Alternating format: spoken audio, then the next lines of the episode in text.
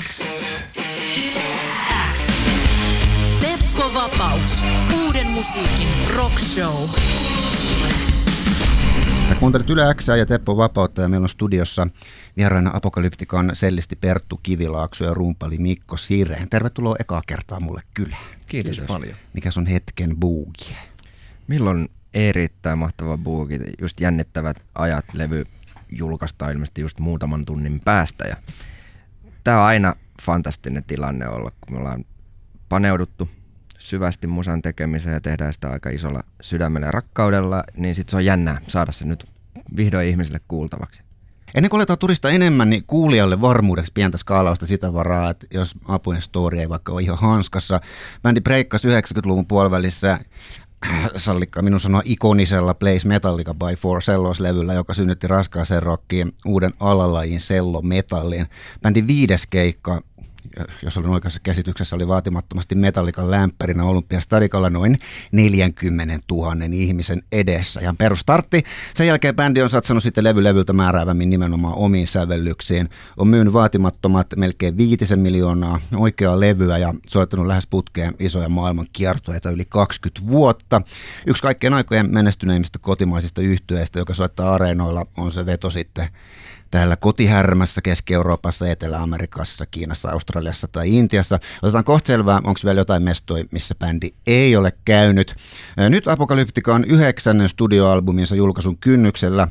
Se on elokuvallinen sekä kaunis että repivä isolla pensselillä maalaileva instrumentaali levy, jolla ei ole niin sanottuja radiobiisejä. Sitä mukavempaa on ollut tässä ohjelmassa, kuten hyvät kuljet, jotka olette olleet kyydissä, tiedätte, niin luukutella näitä jo julkaistuja sinkkuja. Ashes of the Modern World Rise, mun suosikki, ja En Road to Mayhem, sori huono lausunto, niin mahdollisesti. Kohtaista myös ennakkokuuntelen pari trackia jo levyltä etua jo oikeudella – mutta ennen itse levyasiaa mä haluaisin vähän tutustua ja tutustuttaa teihin, hyvät kuulijat, näitä kansainvälisiä rocktähtejä, joita täällä mulla on seurana, niin vaikka katselevat hieman vaatimattoman oloisina. No niin, tämä pitkä monologi jatkuu vielä hetken aikaa, mutta Perttu Kivilaakso, siis sellisti, on ollut mukana bändin perustamisesta asti, joskin oli alaikäinen ihan alkuvaiheella ja keskittyi kouluun ja normaaliin elämään siinä 90-luvun lopulla vielä hetken ennen tähän asti kestänyttä sitoutumista sitten apoihin vuonna 1999. Perttu, mä vähän kaivellut sun taustoja enemmänkin ja tullut tämmöiseen käsitykseen, että sä oot lapsena rakennellut niin jo Lego-palikoilla opera-setappeja sun sellisti isäsi esimerkkin innostamana. Sitten sä oot erässä haastiksessa todennut, että neljävuotiaana sä halusit vielä olla dramaattinen oopperalaulaja, joka suorittaa rituaali itsemurhan lavalla joka ilta. Mutta viisivuotiaana tartuit kuitenkin selloin, niin voisitko sä vähän avata tätä niin kuin viisivuotiaana syntynyttä ammatinvalintaa ja sen taustoja Joo, siis... omien muistojen kautta? Noista aspekteista ainoa, mikä säilyy, on tuo rituaali itsemurha. Mä saan sitä onneksi nyt Apokalyptikan kanssa tehdä joka konsertilla. Öö, joo, mä sytyin musiikkiin, koska isä tota, oli sellisti, työskenteli Helsingin kaupunginorkesterissa, mutta myöskin tota, Savonlinnan oopperajuhlilla. Niin tota, siellä mä rakastuin siihen taidemuotoon sen totalisuuden ja niin kun, vuoksi. Ja tota, aluksi todellakin niin kun varmaan se ensimmäinen into oli nimenomaan, että mä halusin päästä sinne lavalle ja mahtavat kostuumit päälle. Tietysti siinä vaiheessa on vähän onnetonta alkaa operalaulajaksi tuolle aika äkkiseltään, niin jotenkin se sello valikoitu siitä sitten isän jalanjäljellä. Enkä ole kyllä sitten niin kuin sen enempää harmitellut, koska loppujen lopuksi mulla on kyllä semmoinen variksen ääni, että ei sitten olisi mitään tullutkaan. No tota, nelivuotiaana ei ehkä voinut tota, ryhtyä operalaulajaksi, mutta sä oot kuitenkin 12-vuotiaana sitten ollut jo niin kuin radiosinfoniaorkesteri solistina ja 18-vuotiaana tuli kolmossia Paulon kansainvälisessä sellokilpailussa. Se järketään noin viiden vuoden välein kuulijoille skaalaukseksi. Se on siis eräänlainen niin kuin sellon olympialaiset. Samoihin aikoihin sä oot sitten sitoutunut apokalyptikaan.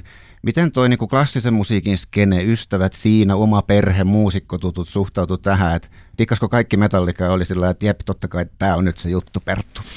Öö, alussa itse asiassa, jos nyt oikein tarkkaan miettiä ja muistelee, niin me kohdattiin aika paljon skeptisyyttä. Se on ihan niin kuin selkeä, että kun me oltiin jokainen sellisti klassisesta Sibelius Akatemiasta, ja se vaikutti niin kuin hyvin vahvalta tietenkin, että sä suuntaat sinne, on töitä ja Paavo opetti ja mulla oli orkesteripaikka ja kaikkea tämmöistä, niin se tuntui monessa mielessä aika radikaalilta ratkaisulta yhtäkkiä niin kuin ottaa paidat pois ja alkaa repimään tuommoisia riipiviä soundeja tuolla instrumentilla. Että mä luulen, että kesti jonkun aikaa esimerkiksi ihan lähipiirin ja sen klassisen maailman niin kuin huomata sit se pointti, mitä me oltiin tekemässä, mutta sitten kun me saavutettiin se ikään kuin tietynlainen hyväksyntä ja jengi tajusi, että noi tekee tätä suurella sydämellä justiin, niin oikeastaan meillä on ollut hirveän lämmin ja myönteinen vastaanotto myös klassisen musiikin maailmassa. Edelleen päästään soittaa aika paljon jopa niillä festivaaleilla ja se on mahtava sauma nimenomaan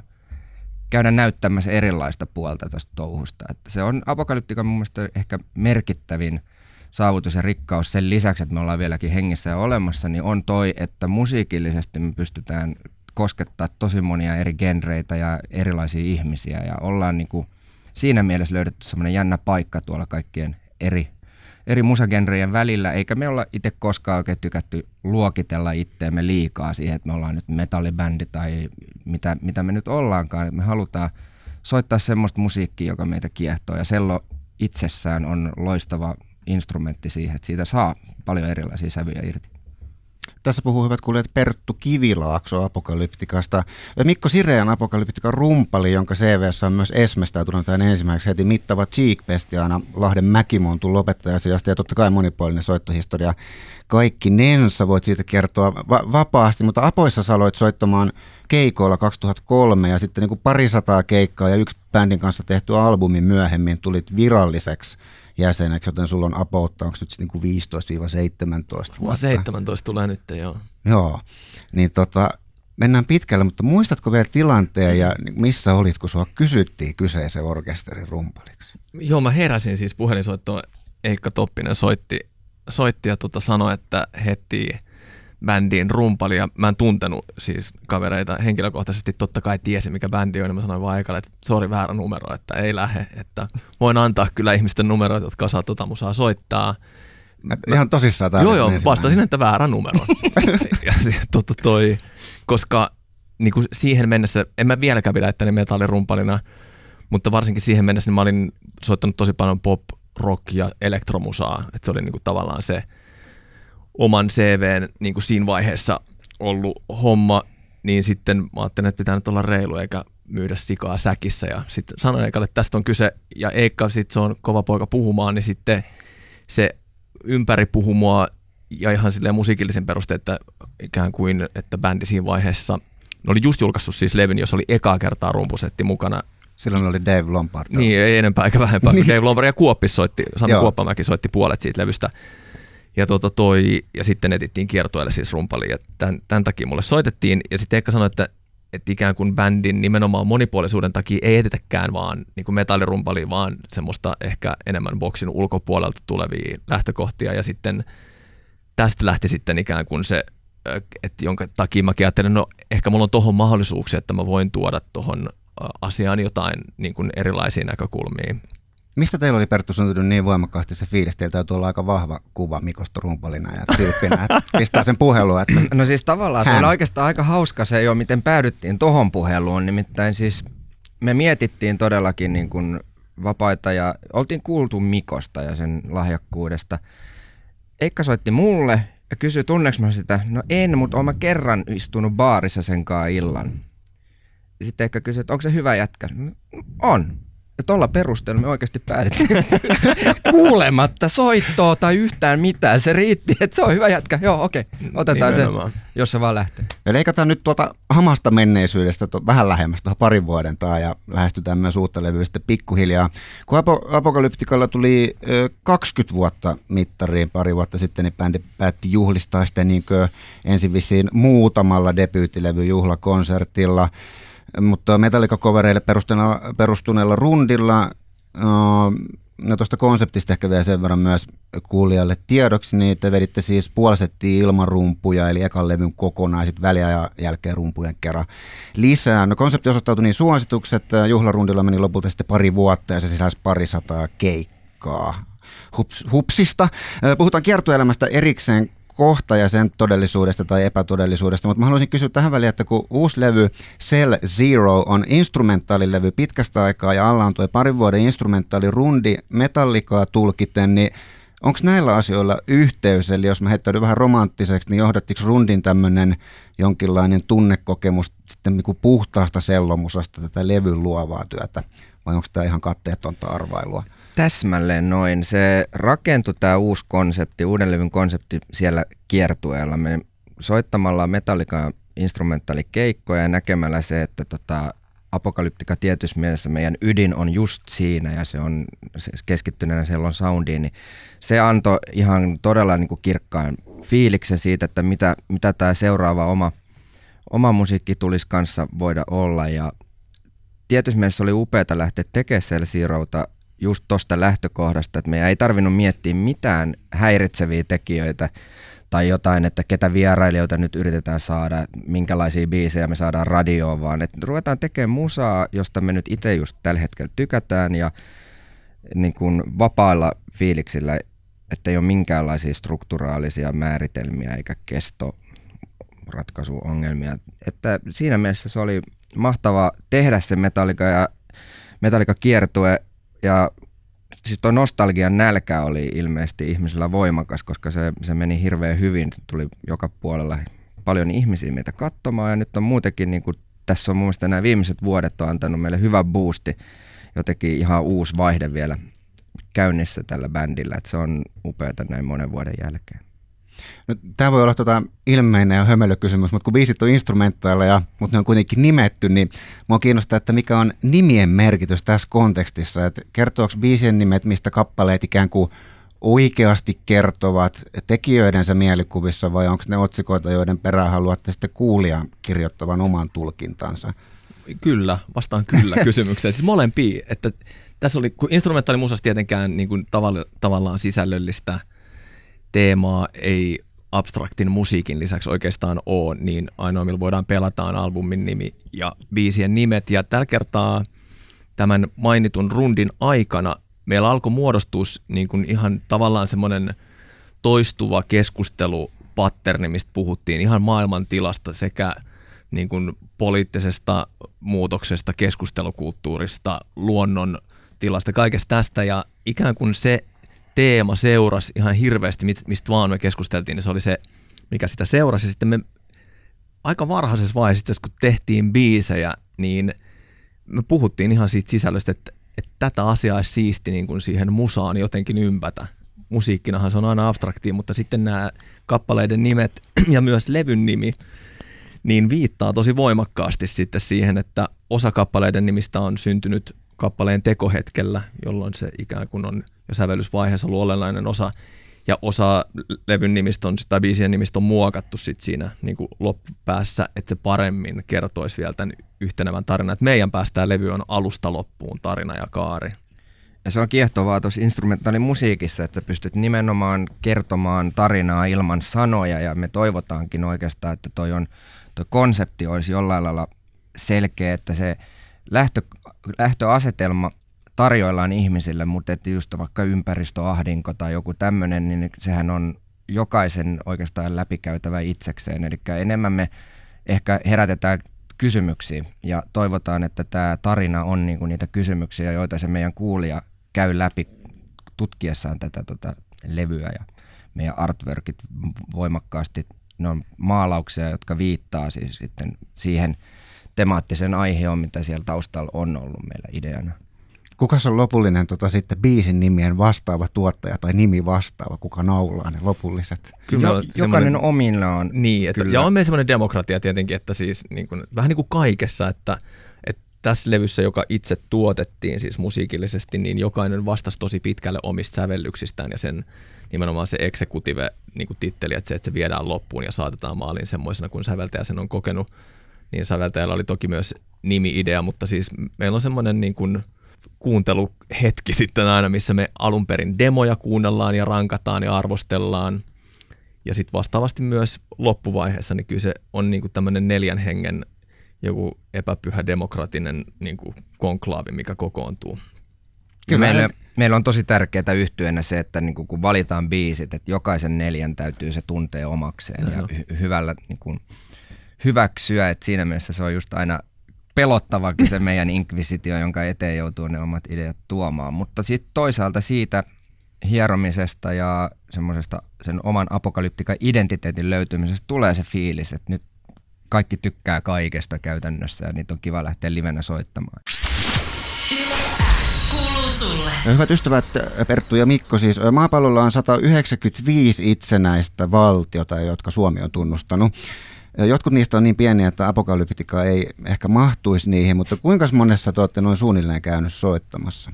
55, olisiko lähellä? 55-60 varmaan koko uralla. Että niin kuin, mä luulen, että meillä on lähemmäs 50 maata, jos me käydään säännöllisesti ja sitten siihen vielä bonukset, missä on niin kuin Joo. kerran piipahdettu päälle. Et kyllä se joo, monta on. Varmaan edellinen rundi oli just jossain 45-50 välillä, mitä Niin, tehtiin. että mahtuu yhteen rundiin kuitenkin. Niin just tämä, joo, tämä Metallica-rundi, mikä tehtiin, niin se oli, se oli sen mittaan niin kuin noin monessa maassa.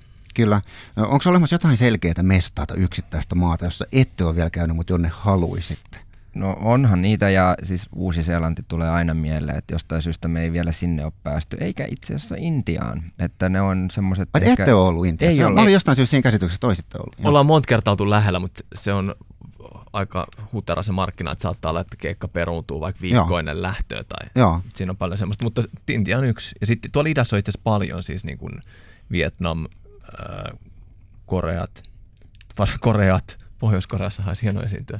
Mutta siis tota toi, ää, siellä, siellä, on paljon, mutta siis Eurooppa, ihan noita lilliputtimaita lukuun ottamatta kaikki on soitettu Etelä-Amerikassa, lähes kaikki on soitettu. Kyllä.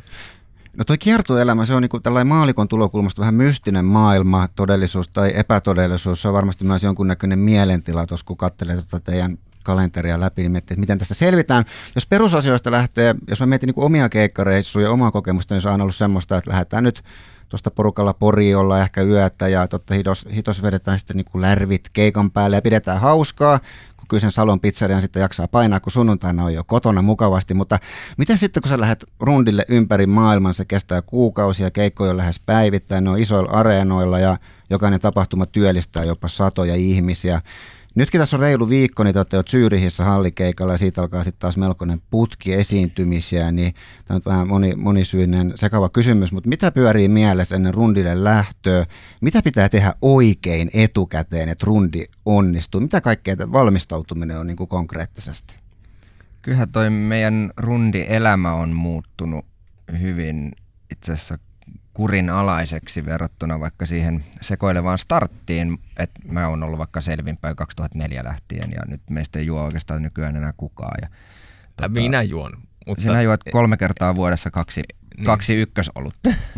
mutta siis moni on juomatta, mutta siis on, on se kauhean kurinalaista se, niin kun, koska pitää olla, niin kuin itse sanoit, että on niin täysvaltaista, toi vie reilusti yli puolet meidän joka vuodesta, niin että sen, että sen pystyisi jotenkin sen varsinaisen työn, eli musiikin tekemisen siellä tekee hienosti, niin kyllä se vaatii sitten sillä aikamoista omistautumista. Okei, kiertoille valmistautuminen tietysti sit me ennen kuin me ruvetaan kasaamaan uutta projektia, niin silloin pitää harjoitella kunnolla ja totta kai se oma fyysisen kunnon ylläpitäminen jollain tasolla on ihan tarpeellista. Tuolla väistämättä tulee huonoja unia ja ei aina pysty vaikuttaa siihen, saako ihan ykkösellä ruokaakaan. Ja, että, että sillä se on fyysisesti raskasta hommaa, aina kärsii selkä- ja niskavaivoista tuon mossaamisen takia ja muuta, mutta tota, meillä on hirveän hyvä fiilis jotenkin nykyään tehdä tätä taas ja just nimenomaan ehkä siitä syystä, että suhtaudutaan siihen vähän niin kuin ammattimaisemmin ja se, se on ollut niin kuin iät ajat jo sääntö, että kukaan ei ole missään vaiheessa juonut ennen konsertteja. Et siis sitä ollaan tehty jo ainakin 15 vuotta ja päällekin. Ja se on niin tietenkin parantanut sitä, että se on niin kuin lähtökohta, että se esiintymisen täytyy olla just niin skarppi kuin ikinä vaan pystytään ja sitten sit kaikkea muuta. Mutta tosiaan nyt toi tommonen bailaaminen on jäänyt, että me ollaan niinku, eikö meidän joku entinen saksalainen kiertoimonarki sanoi, että hyvässä mielessä me ollaan siis maailman tylsin bändi, mitä hän on koskaan tavannut. siis kaikki menee niinku, homma toimii. Niin, nimenomaan, että hommat hoidetaan just jämptisti kohilleen ja, ja sitten ollaan aika rauhallisesti. Mä oon varmaan ainoa, joka siis käy, minä ja meidän valomies, me ollaan ainoa, jotka käydään missään ulkona ikinä. Tota myös mietin tä- tässä kohtaa, tota, että nyt kun on, jos tuo reilu viikko lähtee, että onko tässä paineita just silloin, kun tietää, että siellä tulee univelkkaa ja ei ole niin helppo syödä ja nukkua. Nyt, nyt pitää niin kuin nukkua tämä puolitoista viikkoa joka yö tosi striktisti ja hyvin ja tarkkaa. Ja entäs sitten sitäkin mä mietin, että niin kuin, jos teillä murtuu, mä tiedän, että sä oot Perttu esimerkiksi soittanut niin käsi murtuneena myös keikkoja ja näin edespäin, niin kuinka paljon te jännitätte niin kuin tätä viimeisiä viikkoja vai ja päiviä tässä, että nyt mennään tosi varovasti, ettei kompastu johonkin puun juureen tai tällaista. Että.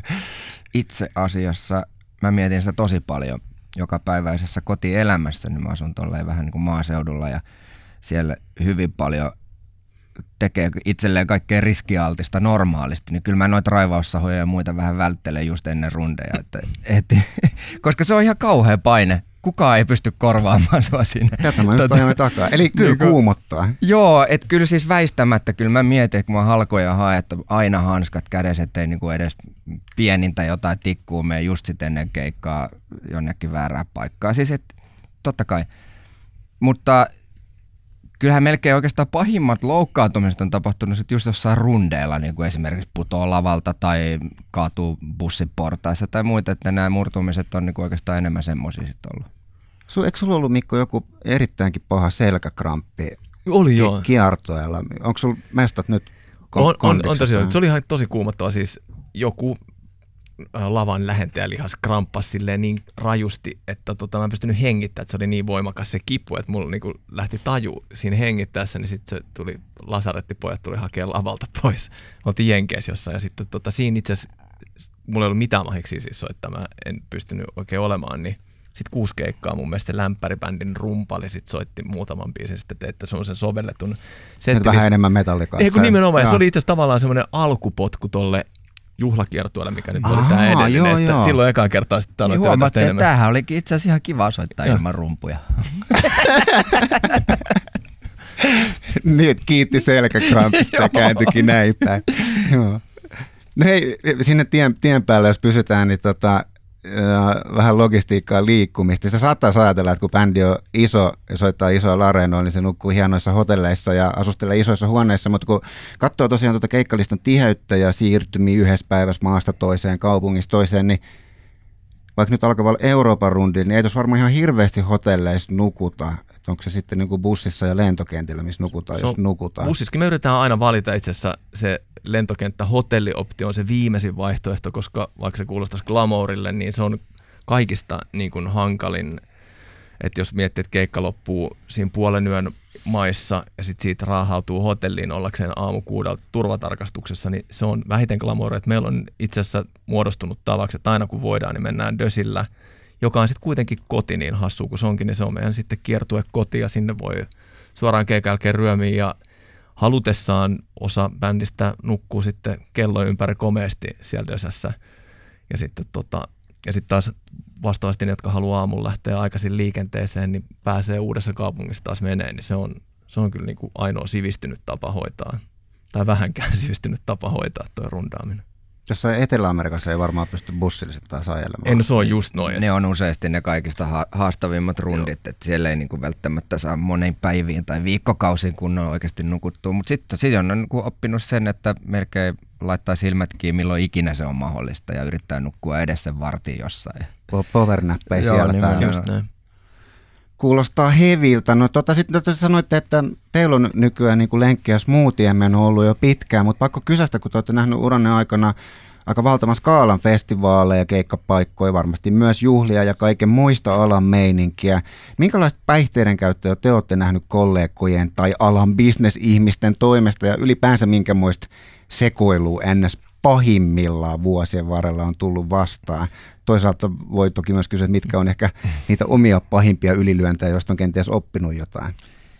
Tota, se on jännä tendenssi ollut, että on hirveästi vaikuttaa nykyään bändeissä olevan sitä samaa streittarilinjaa ja moni on niin kuin jättänyt taaksensa sen ja siis ymmärtää, että nykytilanteessa nykyyleisölle niin se, se ei enää toimi ehkä se tota, pelkkä kaatuilu lavalla. Mutta totta kai ollaan me nyt nimenomaan ehditty näkemään yhtä sun toista ja kohellettu, ainakin minä olen koheltanut jo ihan yhdelle ihmiselämälle tarpeeksi, että niin kuin sinne mahtuu kyseenalaisiakin tarinoita ja sammumisia ja putkareissuja Stuttgartissa ja ties mitä, mutta tota, onneksi ne on nyt takana, sanotaan, että mä sain kokea semmoisen tietynlaisen rocknuoruuden ja nyt sitten yrittänyt olla sivistyneempi. Tämä hyvä. Terttu Kivilaakso ja Mikko Sireen, hyvät kuulijat, Apokalyptikasta on Teppo Vapauden vieraana täällä Yle Xllä. Jatketaan seuraavan biisin jälkeen keikkaelämästä puhumista siirtyen itse lavatilanteeseen ja sen todellisuuteen ja mystikkaan. Eli mitä on olla tuhansien ihmisten edessä parhaimmillaan illasta toiseen, mitä se vaatii, mitä se ottaa ja miten Perttu ja Mikko sitä tilannetta lähestyy.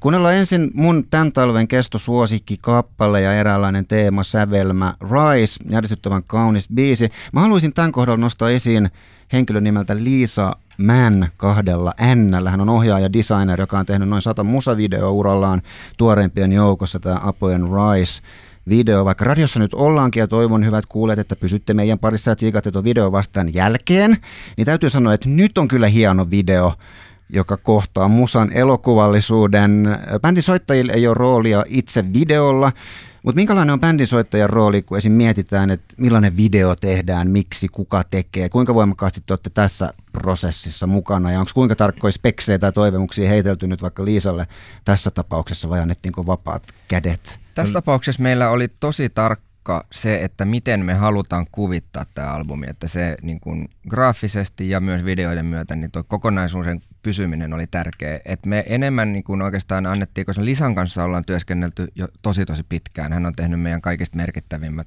musavideot oikeastaan aina. I don't care, it not strong enough.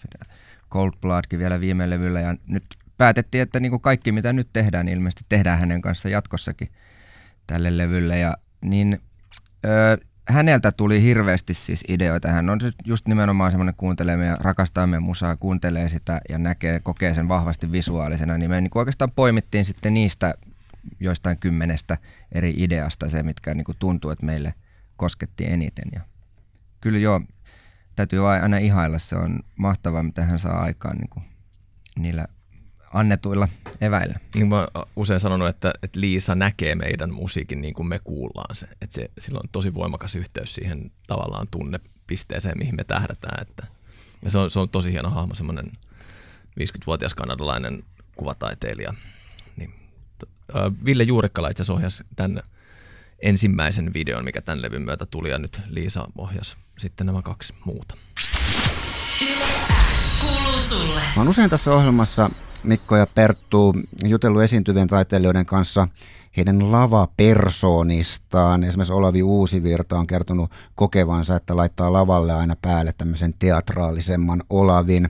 Litku Klemetti ja Mara eli Sanna Klemetti ja Maria Mattila taas on luoneet nämä taiteilijahahmonsa ikään kuin tätä tarkoitusta varten. Eli ne on lavaeläimiä, hahmoja, liioteltuja versioita itsestä teatteria tai jonkin puolen korostamista ja överiksi vetämistä.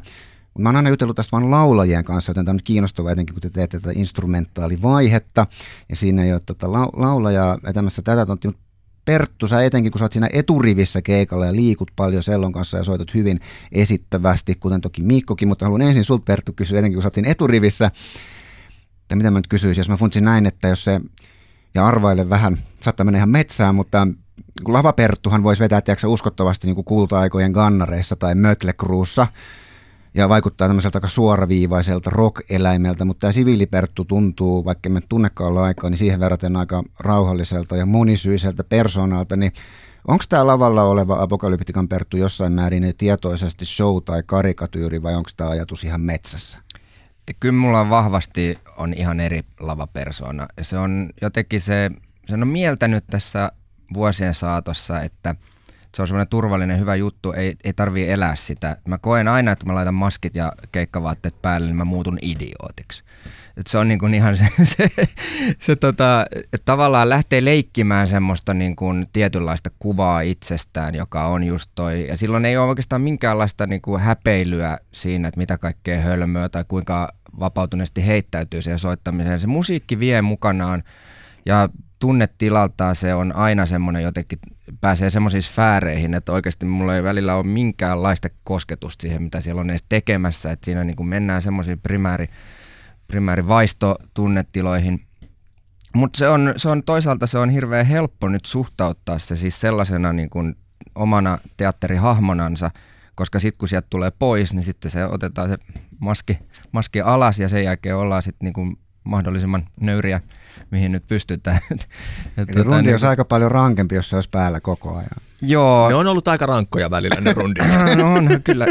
Mutta sanotaan, että toi on sit tälleen nyt niinku varttuneemmassa iässä, niin se on aika hyväksi havainnut, että näin se on. Ja sit se, nimenomaan se antaa semmoisen uskomattoman vapauden sinne keikalle, että oikeastaan ei niinku mieti mitään, että kehtaanko mä tehdä tämmöisiä asioita, uskallas mä ottaa tämmöisiä idiot, tämmöisiä tanssiaskeleita tai muuta. Et silloin se, se on niinku näyttelemistä siinä mielessä se meidän touhu, ainakin mun osaltani juuri. Onko Mikolla lisättää, miten sä koet? Rumpujen takana on tietysti vähän kahlitumpi siinä tekemisessä. Mutta... On, on se mun mielestä, mä tosi paljon pystyn adaptoitumaan tuohon, mitä Perttu sanoi, että siis tavallaan se vapaus, minkä se luo, että sä heit, pystyt heittäytymään siihen tilaan ja niin kun se on, ei ehkä edes näyttelemistä niin paljon, vaan semmoinen tietynlainen leikin tilaan päästäminen, mm. että sitä niin kun päästään sen pikkulapsen esiin sille, jota ei monista sosiaalisista syistä voi normaali elämässä tehdä. Ja se on, se on varmaan, voisi terapeuttikin analysoida sen tosi niin kuin vapauttavaksi ja hyväksi asiaksi, että jos, jospa jokainen ihminen pystyy sitä harrastamaan, että pystyy hetkellisesti päästään irti kaikista normeista ja sitten tota, esittää tai niin kuin näyttää sen toisen puolensa melkein aina kun keskustelee esiintyvien taiteilijoiden kanssa, joilla on niin pitkä matka jo takana, nousee J. Karjalainen mieleen etenkin, joka korosti tätä leikin teemaa niin hyvin voimakkaasti, niin se nousee aina esiin. Mm. Eikö tässä olekin kyse loppujen lopuksi niin ihan samasta hommasta, mitä sä nyt Perttu vaikka teit silloin neljävuotiaana operalaulajana kuviteltuna, että se on niin sama leikki. Se on leikki, joo, ja nimenomaan se, mä, mä oon itse asiassa todellisena ihmisenä hyvinkin pidättyväinen ja aika hiljainen ja siis sillä ehkä ujo ja arkakin ollut joskus varsinkin nuorempana, niin tota, se on tosi vapauttavaa ottaa toi asia, asenne siis nimenomaan rohkein, rohkaista itsensä tekemään ja olemaan niin kuin just mitä on kaikkien niiden ihmisten edessä, niin siis se on, mutta kieltämättä esiintyminen on ihan niin kuin haastavaa psyykelle, koska siis niin kuin tavallaan sen, että sä osaat erottaa sen, että kuka sä oot siellä, kun niin kun tytöt huutaa sun nimeä verrattuna siihen, mitä me niin nyt sitten ollaan muuten elämässä, niin siis sen niin todellisuuden kanssa, niin kyllä, kyllä mä valehtelisin, jos väittäisin, että se on ollut itsestäänselvää ja helppoa ikään kuin jättää pois se, että niin sitä rokkikukkoa ei ota mukanaan kotiin tai muuhun elämään. Että et siinä sen, sen varmaan sen kanssa niin kuin jokainen joutuu kamppailemaan jossain kohtaa, että niin kuin ymmärtää, mitä tuo juttu on. Se on liian helppoa ruveta uskomaan liikaa siihen omaan kuvitteellisen minänsä ja antaa egon boostata vaan menemään. Et, et me ollaan pitkän uran myötä jouduttu ja käyty läpi näitä muutoksia ja onneksi nykyisellä ja jo oikeastaan tosi tosi pitkään on tiedetty ja nähty se, että mitä me ollaan, mitä me edustetaan toisillemme ja läheisillemme ja et siinä mielessä ehkä jalat jossain määrin pysynyt maassa. Te olette ainakin huomattavasti maanläheisempiä haastateltavia, haastateltavia kuin Andy McCoy. Voi ei. Eli tylsempi. maanläheisempiä. No mulla olisi yksi vielä hölmempi ja romanttisempi kysymys. Mä mietin sitä, kun te veivaatte kuitenkin samoja biisejä satoja kertoja vuodessa. Jollain biisillä on varmasti tuhansia soittoja soittokertoja teille. Jokainen niistä ei varmaan myöskään jokaiselle teistä aina maailman jännittävin soittaa niin kuin musiikillisessa teoksena, mutta kuitenkaan mä jotenkin voi tai halua uskoa niin, kuin niin pitkän linjan bändin kuin teidän kohdalla sitä, että se kyllästyttä vinkään biisi soittajalle itselle olisi jotenkin tylsää ja harmaata suorittamista, vaan pikemminkin mä mietin, että pitkän menestyksen ja sen musiikkin ja keikkojen niin kuin resonoinnin ja vuorovaikutuksen – vaikutuksen myös kulttuurien välisten kuilujen murtajana niin keikkojen kollektiivisessa hurmiossa. Eli oletan, että sitä samaa hurmiota tapahtuu niissä kaikissa maannusissa ja maissa, missä menette, niin kyllä sen täytyy perustua siihen, että te pystytte tuntemaan, kun te soitatte. Tämä on toki nyt tämmöistä rockromantikon ajatusvirta ja, ja arvailua ja utelua, mutta miten te kuvaisitte sitä itse musiikin ilmaisemista lavalla? Minkälainen tunnetila se on? Mitä vaatii soittajalta, että soitto voi resonoida yleisössä? Ja nyt tulee taas monta kysymystä, voi tarttua mistä vaan, mutta voiko itse liikuttua omasta musiikista, kun sitä ilmaisee? Mä liikutun itsestäni aina, ainakin lavalla. Eikö se oikeastaan toi on oleellinen juttu, siis se, että sun pitää pystyä niin kuin tietyllä tapaa uskomaan siihen omaan soittamisen tekemiseen siinä lavatilanteessa varsinkin niin kuin oikeastaan enemmän kuin kukaan muu. Ja silloin, jos mä oon siitä vaikuttunut, niin mä oon ihan varma, että se välittyy myös yleisölle. Ja sitten just niin kuin sä sanoit, että totta kai on joitain biisejä, joita ei ehkä ihan meinaisi jaksaa ihan yhtä paljon kuin jotain toisia, mutta silloin on hyvä muistaa se, että siellä voi olla yleisössä montakin, jolle se on ainutlaatuinen hetki ja ne kuulee sen just ensimmäistä kertaa. Eli sun pitää edelleenkin pystyä uskottelemaan ensin niin itselleen, että tämä on niin kuin hienointa ikinä ja sitten sitä kautta välittämään se yleisölle. Mutta mutta me, meidän nyt onneksi ei tarvitse soittaa musiikkia, mistä me ei niinku suoranaisesti pidettäisi. Että, et tota, niin kun, Muuten olisi jotain mennyt pieleen. Niin, nimenomaan, että me ollaan valikoitu sellaiset kappaleet aina levyille, mitä me halutaan soittaa ja sitten pidetään kiertueseteissä niitä kappaleita, mihin on aina into palata näin. Ja, ja siinä mielessä pystyy oikeasti pitämään itsensä niin kuin hurmoksessa, joka on just se, mitä niin kuin vaaditaan. Ja mä melkein halusin uskoa, että parhaimmillaan me Apokalyptika lavalla ollaan just semmoinen hurmioitunut ryhmä, hmm. ja se on ollut yksi niitä salaisuuksia, mikä niin kuin viehättää ihmisiä, että ne haluaa tulla katsoa sen, että siellä on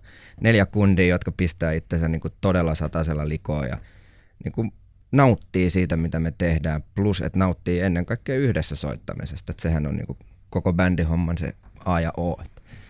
Kyllä mä, mulle itselle on tärkeää myös tavallaan se keikkaa edeltävä keskittyminen, että mulla on jopa vähän rutiinin kaltaisia niin kuin toimenpiteet ennen keikkaa, että mä treenaan aina vähän ennen keikkaa ja sille tavallaan asettaa sen mindsetin siihen tilanteeseen jo ennen kuin menee lavalle just noista Pertun mainitsemista syistä, että se on kuitenkin se ihminen, joka tulee sinne keikkaa katsoa, niin luultavasti se näkee meidät kerran kahdessa vuodessa tai kerran elämässä tai mikä se vaan on, niin se on tosi ainutkertainen sille ja sitten että sinne tulisi ylimielinen poppari vetää sille lonkalta jotain puolihuolimattomasti, niin se olisi kyllä äärettömän epäkohtaa niin korrektia. Ja mä en voi uskoa, että sellaisella olisi kauhean kauaskantoinen ura, että kaikki varmasti, jotka niin kuin heittäytymällä on mukana ja ura jatkuu ja jatkuu, niin kyllä se, sen on pakko tulla siitä, että, että sitä haluaa tehdä, että McCartney ei varmaankaan tarvi mennä keikoille sen takia, että saisi rahaa, vaan että se on sen mielestä siisteintä varmaan, mitä se tietää. Ja ja että se liikuttuu itsestään. Ja sitten joku liikuttuu itsestään. Se on ja paha se, lause, mutta se on, jotenkin. Totta, mutta se usein lavan liikuttuu siitä yleisöreaktiosta, tavallaan siitä yhteydestä, että, niin kun, että saattaa tulla niin kuin tippalinssiin siitä, että näkee kuinka valtavan niin kuin merkittävää yleisölle vaikka se niin kuin meidän tekeminen on. Niin se, mm. Kyllä se lavalla usein liikuttuu, että niin kuin ehkä itse enemmän siitä yleisöstä, mutta joka tapauksessa, että on se, Kyllä. on se hieno kokemus. Kyllä. Perttu ja Mikko lupaavasta Apokalyptika-orkesterista on täällä Yleäksellä Teppo Vapauden vieraana. Jäbät on myynyt lähes 5 miljoonaa fyysistä levyä ja soittaa valtavilla areenoilla ympäri maailman. Etuoikeus kuulla heidän ajatuksiaan ja ennakko kuunnella uutta levyä. Pari keventävää kyssäriä vielä tähän loppuun näille kansainvälisille rock-tähdille. Meidän tuli mieleen, että kuinka monta kertaa viimeisen vaikkapa nyt jonkun sen 15-17 vuoden kuluessa olette esimerkiksi viettänyt juhannuksen Suomessa, joku osuu kuitenkin tuohon yleensä aina vuodesta tuohon aika niin kuin keikka sesonkiin ja koska viimeksi? Siis joku juhannus saattaa löytyä, mutta suurin piirtein ei yhtään ainutta vappua. Joo, Koska me, ollaan, me ollaan aina koko toukokuu Amerikassa. Jostain syystä siis niin kuin sitä, sitä parasta kevättä ei ole saanut Suomessa nähdä kyllä niin kuin ikuisuuksia. Se on, joo, jos jostain asiasta pitää piivittää, mikä on tosi kornia, kun saa tällaista kuitenkin tehdä, niin se on se, että Suomen kevät, niin se menee aina joo. ohi. Mutta siis on juhannuksia, ollaan me oltu tosi paljon keikoilla ja sitten itse tietenkin, kun mä oon saanut soittaa paljon muiden artistien kanssa myös, niin sitten että semmoista kotijuhannusta ei ole kyllä ollut ehkä sen jälkeen, kun täytti 17. Siihen parikymmenen vuotta. Niin. niin. Kyllä. Jostain pitää luo, luopuakin, kun saa paljon. Kyllä. No, keventävä kysymys numero kaksi. Onko teillä lemmikkejä? On, kaksi kissaa. Koira, minttikoira. Teillä varmaan sitten myös, onko teillä kotona hoitajat vai onko ulkopuolisia hoitajia? Mä ajattelin, ulkopuolisilla hoitajilla voisi olla niin kuin läheinen suhde teidän lemmikkeihin noiden rundien mittaan, kun tarkastelee. Kyllä sitä vaimoakin voi tietysti lemmikiksi kutsua. Hoitaa kunniakkaasti kyllä kotia silloin, kun on poissa. Joo. No sitten vielä, vielä viimeinen, joskin on aika klassinen kysymys, mutta, mutta silti kysyttävä. Jos apokalyptika ei olisi koskaan tullut, että olisi koskaan edes alkanut soittaa musiikkia, täysin siis absurdi, dystooppinen ajatus, mutta mikä tässä tapauksessa voisi olla teidän toivoma tai näkemä vaihtoehtoinen todellisuutenne ja elämän kaarenne? Eli mitä olisitte elämänmittainen tehneet vaihtoehtoisessa todellisuudessa ilman musiikkia, ammattina? Mä ehkä toivoisin, että mä olisin voinut olla niin kuin kokki tai että mulla voisi olla ravintola tai jonkun asteinen silleen niin kuin kahvilatyyppinen juttu. Se voisi olla semmoinen. Tehtävissä. Tehtävissä, niin ja nimenomaan sille, että saa tehdä niin kuin sellaisia yhtymäkohtia, että saa tehdä sitä omaa asiaa, jonka sitten presentoi niin kuin muille tyypeille. Toivon, että he tykkää siitä että paljon kuin itse tykkää. Kyllä tonkin kärkeä vielä duunaamaan. Ei, ihan helposti. Mulla taas sitten mä jotenkin musiikkon homma on tietenkin niin tatuoitu sielu syövereihin, että ei osannut oikeastaan edes ajatella mitään, mutta kyllä mä luulisin, että sit mä olisin voinut työskennellä eläinten parissa, pitää jotain pelastuskoira tarhaa tai yrittää auttaa niitä jollain tasolla sitten. Että semmoista voisi. Ja miksei edelleenkin, siinä olisi ihan hyvä tota, eläkesuunnitelma sitten perustaa. Ehdottomasti. Ehkä me yhdistetään tämmöinen kissakahvila joo, joo. Pertun kanssa. Toivottavasti se onkin just niin... kokkaamaan niitä. Kiinalainen koirakahvila. Mikon keittiössä pyörii ne Pertu 18 kissaa ja 14 ja koiraa. Ni- niitä ei valmisteta ruuaksi. Teppo Vapaus. Uuden musiikin rock show.